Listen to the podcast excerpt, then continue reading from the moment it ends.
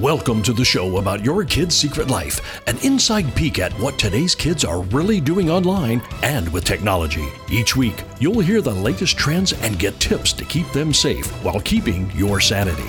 So here are your hosts, cybersecurity experts, best-selling authors, and parents of four teens, Lisa and Chris Good. Hey everyone! Welcome to the show that lets you see behind the curtain of what today's kids are doing with technology. I'm your host, Lisa Good. Well, if your kids play Fortnite and they are in a really bad mood, it's probably because both Apple and Google have dropped the game from their app stores. The horror, I know. Epic, the company behind Fortnite, has apparently breached the app developer terms and conditions with both companies and is now suing them both, claiming they're a monopoly. It will be interesting to see how this one plays out.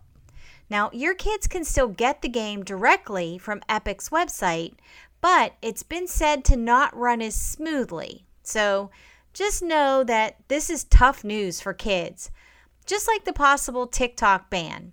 And be prepared for wailing and gnashing of teeth in your house if your kids are already engaged with this game or TikTok and things don't go back to normal, or at least their normal. Now, I've already talked with parents whose kids are threatening meal strikes, school strikes, and death if TikTok is banned. Seriously? Over an app.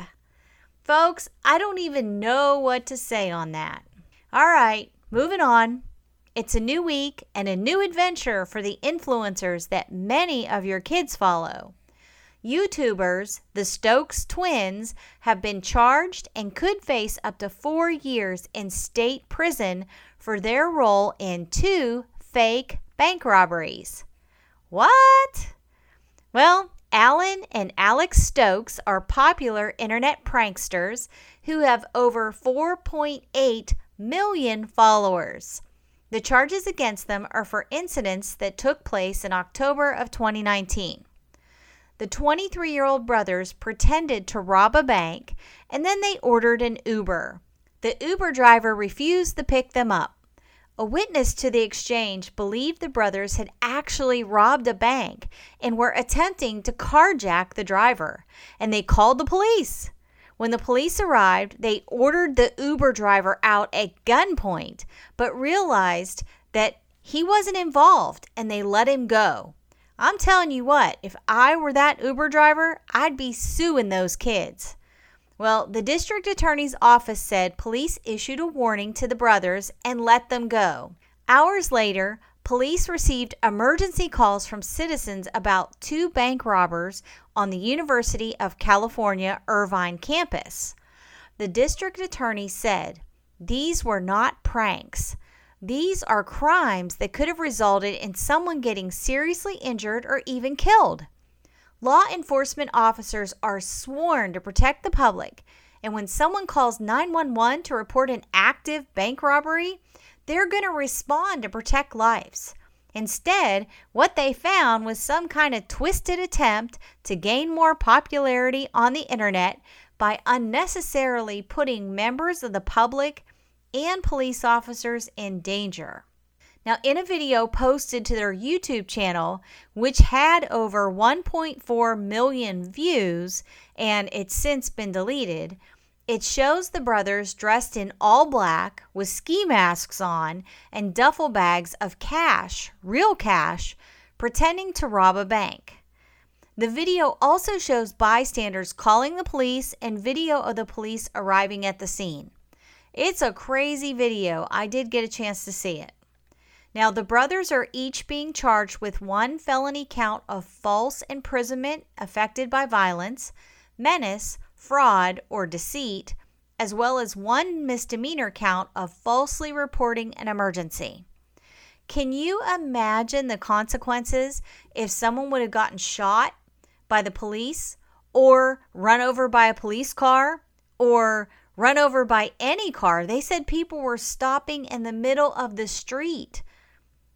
It's it's just insane to me. Now, while some of the brothers' pranks are just silly, if you've been to their YouTube channel, some of them are really silly. But what I've noticed is that they've been ramping up their pranks because, after all, there are younger influencers out there now and they're trying to stay on top.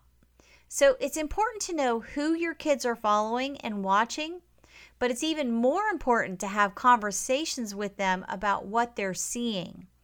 Kids are impressionable, and if they see these two getting millions of likes for a video, you know, it's wouldn't surprise me if kids would think to themselves, "Hey, me and my friends can do that, and we could even do it better."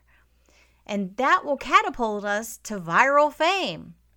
Now, in the same week, another one of YouTube's most prominent influencer pranksters, Jake Paul, had his home raided by the FBI. There's video footage of them coming out with guns and electronics. They also raided one of his friend's house and left with similar items. The complete details of what he did and why he's being investigated are currently sealed by the FBI. These influencers have to keep upping the ante to stay famous and relevant. And you have to remember, your kids are watching. If you aren't talking to them about their world and what they see, you aren't going to be able to influence them for good. Now, in the past week, I've been asked by a lot of parents what I would recommend to monitor Snapchat. And here's my answer nothing. There is not a tool out there to date that effectively monitor, monitors Snapchat. And honestly, I don't believe there ever will be because Snap Inc. doesn't want there to be. The reality is that Snapchat was not created for kids. It was created for adults that wanted to hook up or those that wanted to send inappropriate photos or messages to each other and then have them self destruct or disappear you know, the famous deleting vid- videos and pictures. So, here are some recent headlines about Snapchat. And when I say recent, I mean in the last 12 months. This is their news. 13 year old kidnapped, assaulted, murdered, and set on fire by a man she met on Snapchat. Next headline 19 and 14 year old kill teen after luring him out of the house via Snapchat.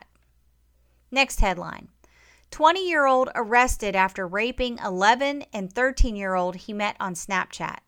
Next headline 17 year old girl raped at a party by three teens who posted videos and photos is in critical condition after attempted suicide. On Snapchat.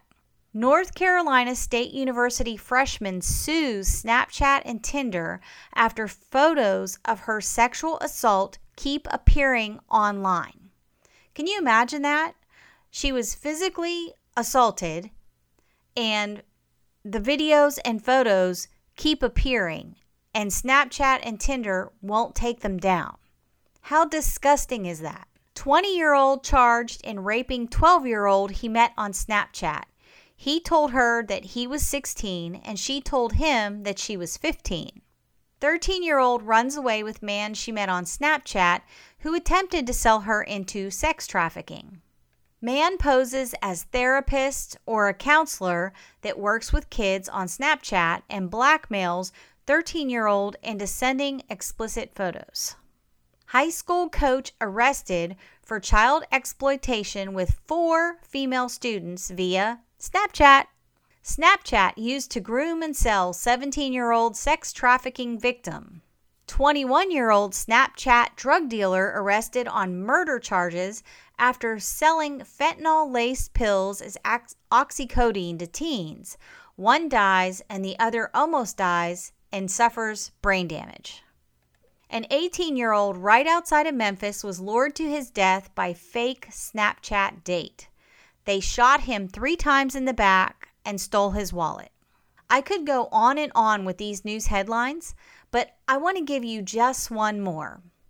Last June, a 21 year old posed as a millionaire on Snapchat and convinced an 18 year old that he had formed an online relationship with that he would pay her $9 million for a murder as long, it was, as long as it was photographed and videoed and sent to him via Snapchat.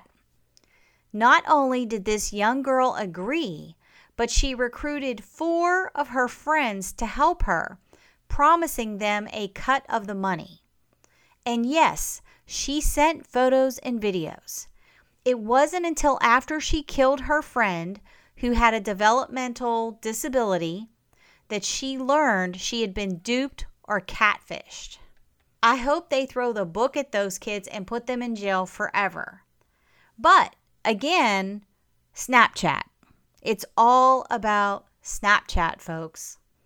There is nothing good, uplifting, or edifying about Snapchat. Nothing. I think it's time that we parents start asking ourselves some tough questions when it comes to Snapchat. Do your kids really need to have Snapchat? Can't they just text each other? If they have a smartphone, they can text. They don't have to have Snapchat. There are other things they can do besides Snapchat. It's time for us to have the conversation of what good comes from Snapchat and why are we letting our kids participate in Snapchat? Why? Not that any of the other platforms are any better. I just think it's time that we as parents really sit down and have that conversation with ourselves and say, why are we doing this? Why are we letting our kids participate in this? What is the benefit of them doing this? And I go with the adage that my dad used to say to me when I'd say, Oh, well, everyone else is doing it, Dad. You know, I want to go to the concert because everyone else is going. Oh, I want to go to the dance because everyone else is going. Oh, I want to do fill in the blank because everyone else is doing it. My dad would say, Lisa, if everyone else is going to jump off the cliff, are you going to jump off the cliff too? If everyone else is going to jump off the bridge, are you going to jump off the bridge too? These companies don't care about our kids. All they care about is taking the data that they're gathering from them and selling it, and also changing how they think and feel. That's the whole motivation behind social media. And I just think it's time that we as parents reevaluate why we let our kids participate. Well, stay tuned. We'll be back in a few minutes. Wouldn't it be great to stay up to date without being overwhelmed? It's possible and easy. Just sign up for our free Cyber Alert emails. We take the guesswork out of knowing what's going on with kids and technology. We provide the essentials that parents, grandparents, and adults working with children should know in today's digital world. Just visit yourkidssecretlife.com forward slash radio and sign up today. We're going to talk about what's going on in the news right now the coronavirus and how that might affect you and your kids, as well as some things you may want to think about. Oh, yes, the coronavirus. Now, don't confuse that with Corona the beer. That's not what it is. We're talking about the virus that's causing massive disruption in travel, the stock market, events and conferences, and even with schools. Yeah, and not just the K through 12 schools. This is affecting colleges all across the nation. Yes, it is, and we'll get to some of that, but let's start off with talking about how many germs we collect on our smartphones. Did you know that our smartphone screens have more germs on them than a toilet seat? Ooh, yuck. No way. That can't be right. Yes, it is. And actually, there's 25,127 bacteria per square inch to be precise. No, I don't think I want to think about that. How can you possibly collect that much? Well, because it's the one item that never leaves your side. You know, people take it with them to the bathroom, you use it in the kitchen, and then it touches your face. You put it on your desk, and well, just about every other surface within arm's reach. In fact, some people even place it face down on restaurant tables. Now, just imagine all the places your kids go and where they take their smartphones. Yeah. Now, don't just take our word for it. According to a 2011 survey study done by researchers at the London School of Hygiene and Tropical Medicine, fecal matter can actually be found on one out of every six smartphones. Ooh, that's just nasty. So, so why are our phones so disgusting? Well, according to Dr. Gerba, the University of Arizona microbiology professor, we touch more surfaces than any generation in history. From ATM machines to self checkout counters, you're picking up germs all the time on your hands and fingers, and then putting them on your cell phone and bringing that close to your nose, mouth, or eyes. Wow, and that's just us adults. When you think about what kids touch on a daily basis, school lockers, bus seats, water fountains, swings, slides, balls, and who knows what else. Yeah, we didn't even talk about or mention worms, ants, crickers, you know, any other type of things that are, well, uh, what about picking their nose? Okay, Chris, we're not going to talk about boogers. Just forget it. But really, it's easy to see why their smartphones are seven times dirtier than your toilet. Ooh, that's gross. I know, I know. I'm seriously, I'm one of those germaphobe moms. If I had a dime for every time I've said to my kids, Did you wash your hands? I didn't hear that water running long enough. Wash them again right here where I can see you. And when I go to the grocery store, I do not like to touch the shopping cart handles.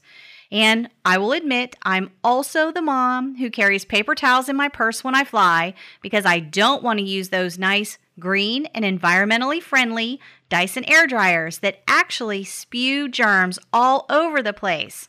Did you know those air dryers spread 1,300 times more germs than paper towels? No, you can't be serious. Serious. You got to be kidding. No, I'm not. There's actually research and real data on that. It was published in the Journal of Applied Microbiology. So we're saving trees, but we're spreading germs and disease, folks. All right, now you've gone down the rabbit hole. Okay, I got to bring you back. Oh, I'm sorry about that. Sometimes it just sort of happens with me as a mom. But back to how your smartphone is dirtier than your toilet. So there is a solution. We've got to clean and disinfect them. As simple as that sounds, it's not quite that easy. And if you're not careful, you can end up damaging your phone or ruining the screen. So you're saying there's a right way and a wrong way to clean a phone? Yep. And if you do it the wrong way, you could end up with an angry spouse or teenager and find yourself at Verizon or AT&T shelling out some more money to buy some new phones. Hey, nobody wants that. Well, thankfully, it's pretty easy to avoid. Can you just dump Clorox on it or what? Uh, um, yes and no. Well, for a long time, the advice from Apple and other smartphone makers was only use a lint free microfiber cloth. However, as of March 9th, they've changed their tune. Now you can use the Clorox disinfecting wipes, but not the ones with bleach in them. And here's why. Your phone has a special coating on its screen to help prevent fingerprints from completely smudging up the glass. Now, this coating is also on any of the screen protectors that you might have on your smartphone. It's natural for this protection to slowly wear off over time, but using something like a Clorox wipe that has bleach in it will eat this finish away in no time at all.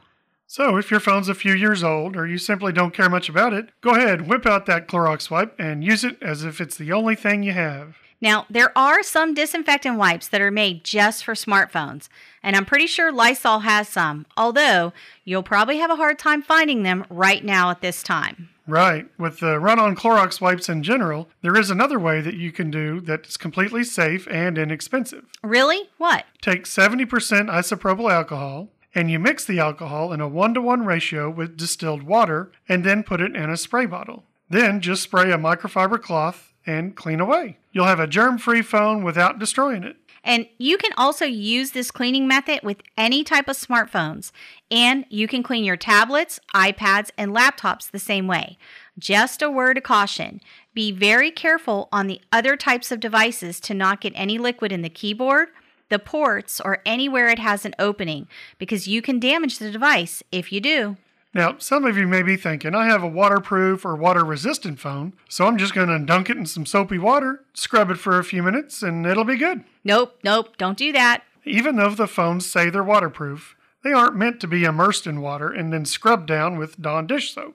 Yes, waterproof just means if someone pushes you in the pool or you accidentally head into the ocean with your phone in your pocket, like someone sitting beside me, you can get out of the water, let it dry out, and it should be okay. So be smart about how often you clean your family's phones.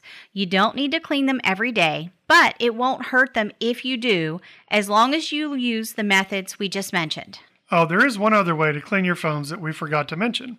We're going to tell you about it, but just know that they are sold out on Amazon and on their website as of right now. Yeah, I can't imagine why. Yeah, you know what I'm talking about. Oh, yes, the phone soap. It's a phone sanitizer, the only one that's been patented and proven to work. So you're saying there's copycats and knockoffs? Yes, there are. But these guys were featured on the Discover Channel and also on Shark Tank. Basically, it's a UV sanitizing device. They have several model options.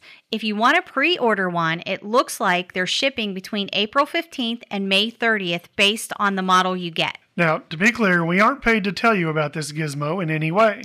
You see, we have one of these, and we've had ours long before the coronavirus came out, especially since I'm a germaphobe. Now, if you have kids, you may want to seriously consider getting one of these, especially before next fall and flu season starts up again. So, we mentioned earlier about how this virus is affecting schools across the U.S., and not just grade schools, but also colleges. As parents ourselves, we know how much of a challenge this could be and just want to give you some ideas to consider so that if it happens in your community, you're not completely stressed out and don't go into total panic mode. First, I'd like to encourage those of you who may be stuck working from home with small children that it's going to be a mess and it's going to suck, but this too shall pass. And it's okay to give them some pipe cleaners and tape. Don't ask. Just hand them over and smile. And you may want to also consider some audible books that they can listen to while they color or play with toys instead of leaning on a screen to occupy their entire day. But if a screen is all you've got, this would be the one time I'd say, do what you got to do. For those of you with older kids, they're most likely going to have to do school remotely. The key here is to make sure that they're really doing their schoolwork and not just playing games and goofing off. You don't want this time to bring their grades down or have a negative impact on their learning. And I know it's going to stink because it means that you're going to have to check in on them a lot while you're probably still trying to work yourself. You may also want to have a conversation with them about being mindful of posting and liking things on social media that have to do with the coronavirus. Yep, I've seen some posts that are supposed to be jokes, but are really offensive for Asian Americans and Asians in general. If your kids are posting or even liking these type of memes or jokes, guaranteed it will come back to haunt them later in life. They aren't funny and they're mean. And I just want to throw this out there. Our nation is more divided than at pretty much at any time in history, and I think social media has a lot to do with that. And I'm just going to give you an example. Something that should be kind of funny to just keep your sense of humor. Someone posted on Twitter today, this was their tweet Chicken Little has just confirmed that the sky is indeed falling. Everyone is advised to take cover immediately and to bring lots of toilet paper with them when they do so. Now, this was just meant as humor, just to try to probably lighten up how people are feeling.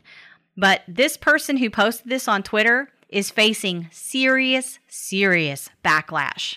Yeah, and you don't want your kids to lose an opportunity, whether it's college or a job, because of something they did in middle or high school, just trying to be silly and make a joke online. And now would also be a great time to talk about the various scams that cyber criminals are pulling so kids don't fall prey. We're going to list a few of the current ones making the rounds. The first one is Fake Map. There are several fake maps that are being promoted online and on social media. Everyone, even kids, want to know where people who have the virus are located. These fake maps actually have malware embedded called corona.exe. It's a type of spyware that steals usernames, passwords, credit card numbers, and other data stored in your user's browser. So if you have a Google account, And who doesn't? really, your information is being stolen. So, next up is phishing emails sent by the CDC or the local health department. Now, these emails look legit and offer a link to a coronavirus map of your neighborhood or an update on how many people have been infected. But when you click on the link, you're taken to a website that installs malware that can steal your information, or it installs ransomware, which is worse, that encrypts all your files and demands money to get them back. And last up is fake charities. You'll either get an email or your kids may see something on social media about donating to help those affected by the virus. These scams operate in two ways they either steal your information or they work to get you to donate money. Then, once you've donated, they now have your credit card information and can use it to purchase other items like gift cards that you won't be able to track or get your money back. And these scams can also come in via text message. So you may want to ha- put a policy in place with your kids that they aren't to reply back to numbers that text them. even if they say they're from the CDC, their local school, or the FBI. Remind your kids that none of those places would be texting them about the coronavirus. And they may also get some spam texts about purchasing face masks, hand sanitizers, or other items. Remind them to not click on any links they get via text message. And the last thing I'll say is that the best thing we can do as parents is to stay calm. Make sure everyone's washing their hands as much as possible, practicing good hygiene, and try to keep our sense of humor. Like Snoopy says, every time you're able to find some humor in a difficult situation, you win.